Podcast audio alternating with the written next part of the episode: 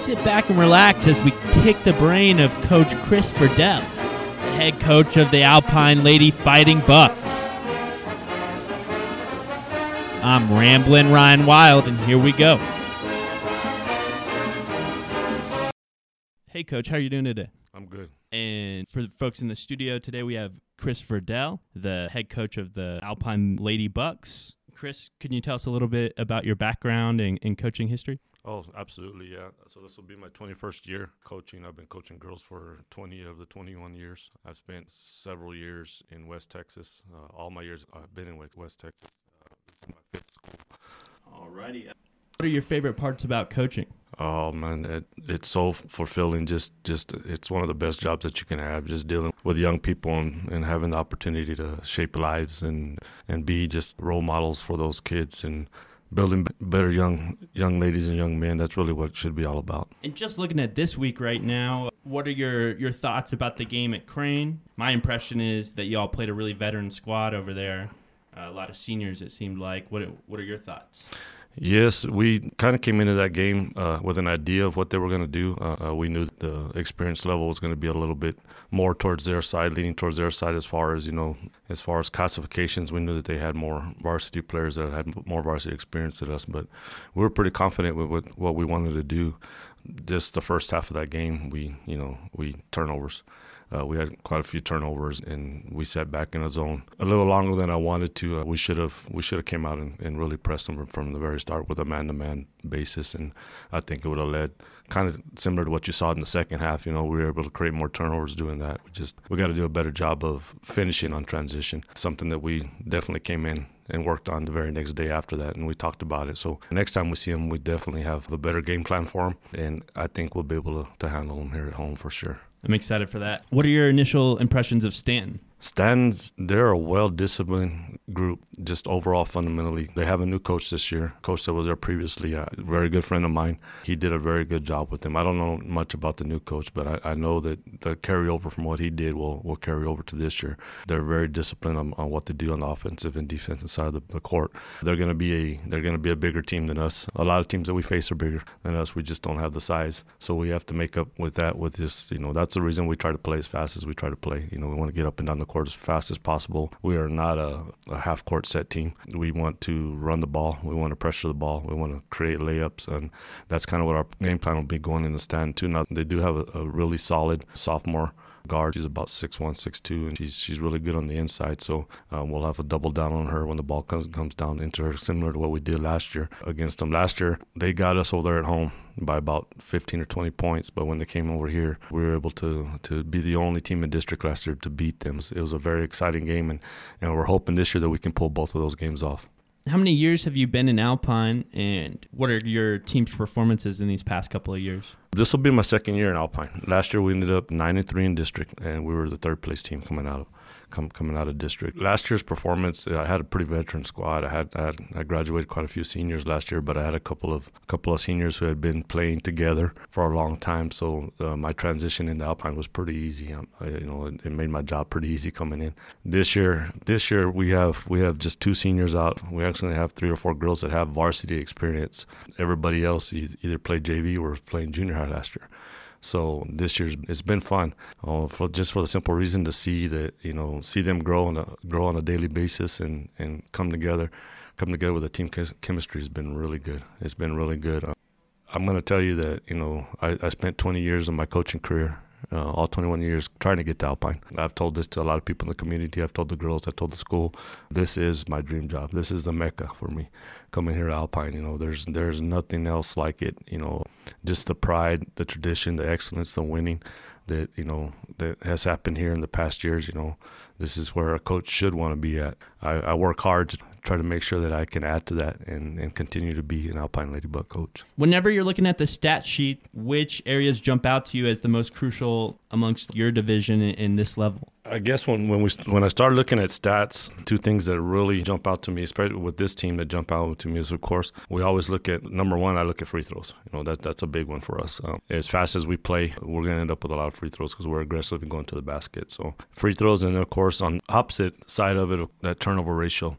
So the assist to turnover ratio makes a big difference. How many assists can we pull out compared to the turnovers we win? I know as a coach that when you play at, at the speed that we do, that turnovers are going to happen. You're not going to keep a turnover free game. I wish it would happen. It'd be nice, but we try to limit it as much as we possibly can. So I don't really put too much emphasis into shooting percentages. The girls have a green light. I tell them every day. So if you're open, shoot.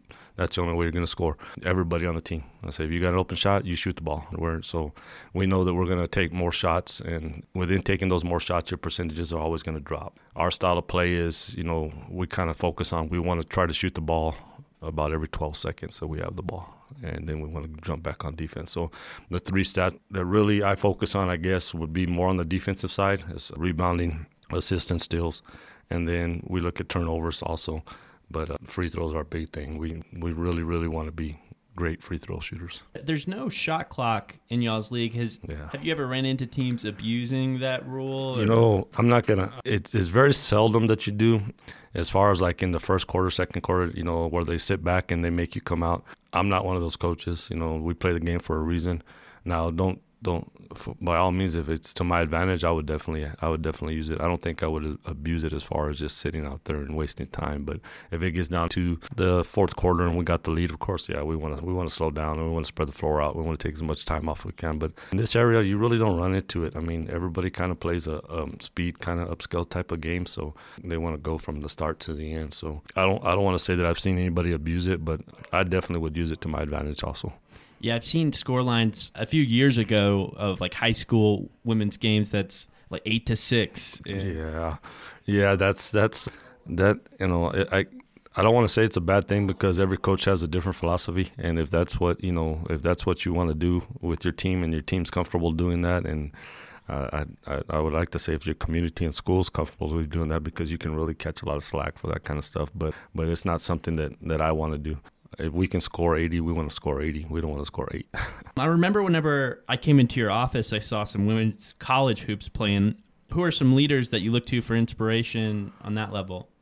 Oh, I have several friends in the coaching community that uh, out and about uh, Division three coaches around, Division some Division two coaches around that have kind of been my mentors over over the years. You know, a, couple of them are, are retired now. There was a UTP coach called Coach Asino that, that I used to look at a lot. I used to call a lot. He's not, he's not there no more. My my mentors have always been high school coaches. You know, one of the reasons I love going to coaching coaching school in the in the in the summer is because I get to connect with those coaches. I get to sit down and we get to talk and we get to look at you know get on the board and draw stuff up and you know they get to tell me what they're doing and how they're doing things and and I'm always constantly you know the reason I was watching that college game when you came in the other day and I don't watch a whole lot of Division One it doesn't it doesn't really transfer over to what you know our size of school is doing. I like to watch the Division three, Division two, you know, the smaller school stuff because the way the coaches play the game and the way they do things with their kids is more is more applicable to what I'm trying to do on my side. So, but I'm constantly trying to learn. You know, I'm either I'm calling a coach, I'm I'm YouTube and stuff. You know, YouTube is a is a coach's best friend. You know, YouTube's one of the best things that they ever did for coaches. You know, it's out there, but I'm always trying to talk talk to people about it. So my mentors have been more of my colleagues just around the coaching school here in the high school level. And I describe your team as really tough and physical whenever I watch them out there. Do you have certain drills you run, stuff you do to, to teach that? Absolutely. So if you talk to the girls, the one thing, if, if, if you ask a girl, say, what does coach tell you most? I, I'm going to probably going to guess they're going to say compete you know that's that's a word that I, I try to use on a daily basis at every practice we talk about competing all the time we try to make our practices as competitive as we possibly can. We want to be physical with ourselves, you know, just so that it transfers over the games. We do a whole lot. I want to say probably 75% of my of my practice is transition transition drills where we're getting up and down the court and we're playing against each other, trying to compete against each other. And then the rest of it being, you know, we, we do a lot of defensive stuff also on that side.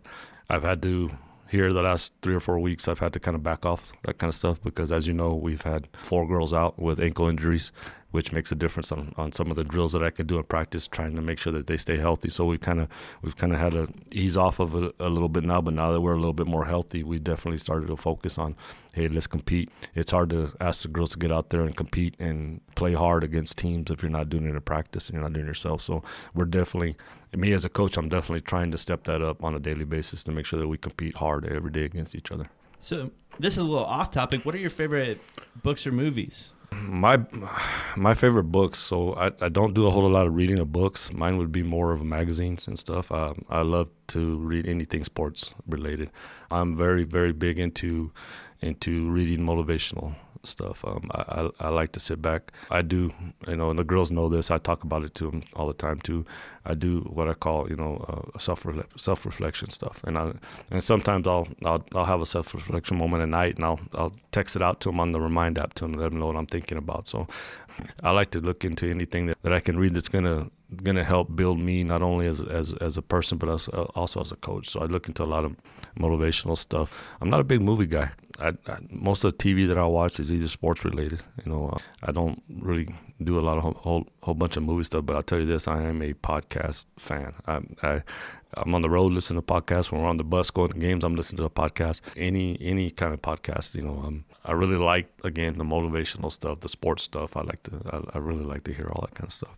And and that'll be a good segue to announce that all these interviews that we're doing with coaches around Alpine will be on a podcast network. Just Alpine Sports Podcast is what it'll be called. So look that up on anywhere you can find podcasts. You can uh, listen to this one again or check out some of the other coaches that we'll be connecting with here in the near future. You talked about motivation, and I find that when people are often thinking about those things and, and thinking about self reflection, that they can articulate that to their players and coaches. So, I mean, what do your halftime speeches look like? Are they are they movie worthy? um, if you ask the girls, they'll probably tell you no. the girls will probably tell you no. Um, it just depends. Uh, it depends on how the game's going. You know what what I feel the flow of the game needs to be, uh, where I think our state of mind is. You know, if we come into, uh, for example, the Crane game, the Crane game that was a tough halftime speech. You know, there wasn't really a whole lot to to go in there and, and just you know to rant about. Mostly it was about, hey, what you know, how hard can we play? You know, how much pride do we have? You know, can we compete? Can we step it up? So I'm I'm sure I've had a few movie movie themed halftime speeches here and there before, but yes, I'll always try to go. I'll always try to go in there and and regardless of the, what the situation is, of course, we always try to we always try to hit on hey what we're doing wrong, but at the same time, I always want to make sure that, that I hit on hey this is what we're doing right, and not only this is what we're doing right, but can you come together as a team and and do the little things that's going to help your team win. So a lot of my motivational stuff at halftime has to do with that. I'm I, I don't sit back and harp on negative stuff a whole lot. I, I, guess I really don't know. When you have one of the girls on here, you can ask them that question, and they'll, and they'll probably be random. They'll probably tell you, "Well, coach talks too much. He's long-winded. He, you know, he, he gets red real fast. He gets mad. He, you know, he, he rants on about stuff." That's probably what they're going to tell you. You're also coaching the softball team. Yes, sir. What's your outlook this season? Oh, I'm I'm I'm really excited about it. The tradition here, of course, all tradition of all alpine sports is is a winning tradition, you know. But uh, softball is a really big tradition here, you know. Um, they've been really good for for very many years. You know, there was a there was a there was a split there for you know five or six years where they struggled a little bit, but the community does a real good job here on the softball side as far as you know as far as building these these young ladies getting them ready for for high school softball i'm i'm excited about this year we're going to have a very a very very talented squad this year we have we have uh, several pitchers that are, are going to be really good. We're going to be solid all the way around infield and outfield, and uh, we're be, we're going to be really good on the stakes this year. Really good. So I'm I'm I'm looking forward to it. I'm, I'm not looking past basketball yet, but I really want to finish on a successful note on basketball. But uh, we'll kick off. Well, I, will actually kick off softball on January 12th. So about mid-season through basketball, I'll be I'll be doing basketball practices, and then when I get done, I got to run the softball field because we'll actually start doing softball also. Oh wow! And I'm looking forward to softball and the rest of the season for basketball. Thank you so much for coming in today, Coach Virdell. Thank you for having me. It's always it's always a, a, pleasure to come and talk to you, Ryan. Not only that, but just for what the radio station does for the community and for the kids. We we really truly appreciate getting it out there so that the people that can't make it can hear, and they also keep up with you know how the school and stuff is going. So you guys do a really good job. So I appreciate you guys. And his Lady Bucks team is set to face off against Stanton January 2nd at 6:30 p.m. at home. Be there or be square. And this is Ramblin' Ryan Wild signing off.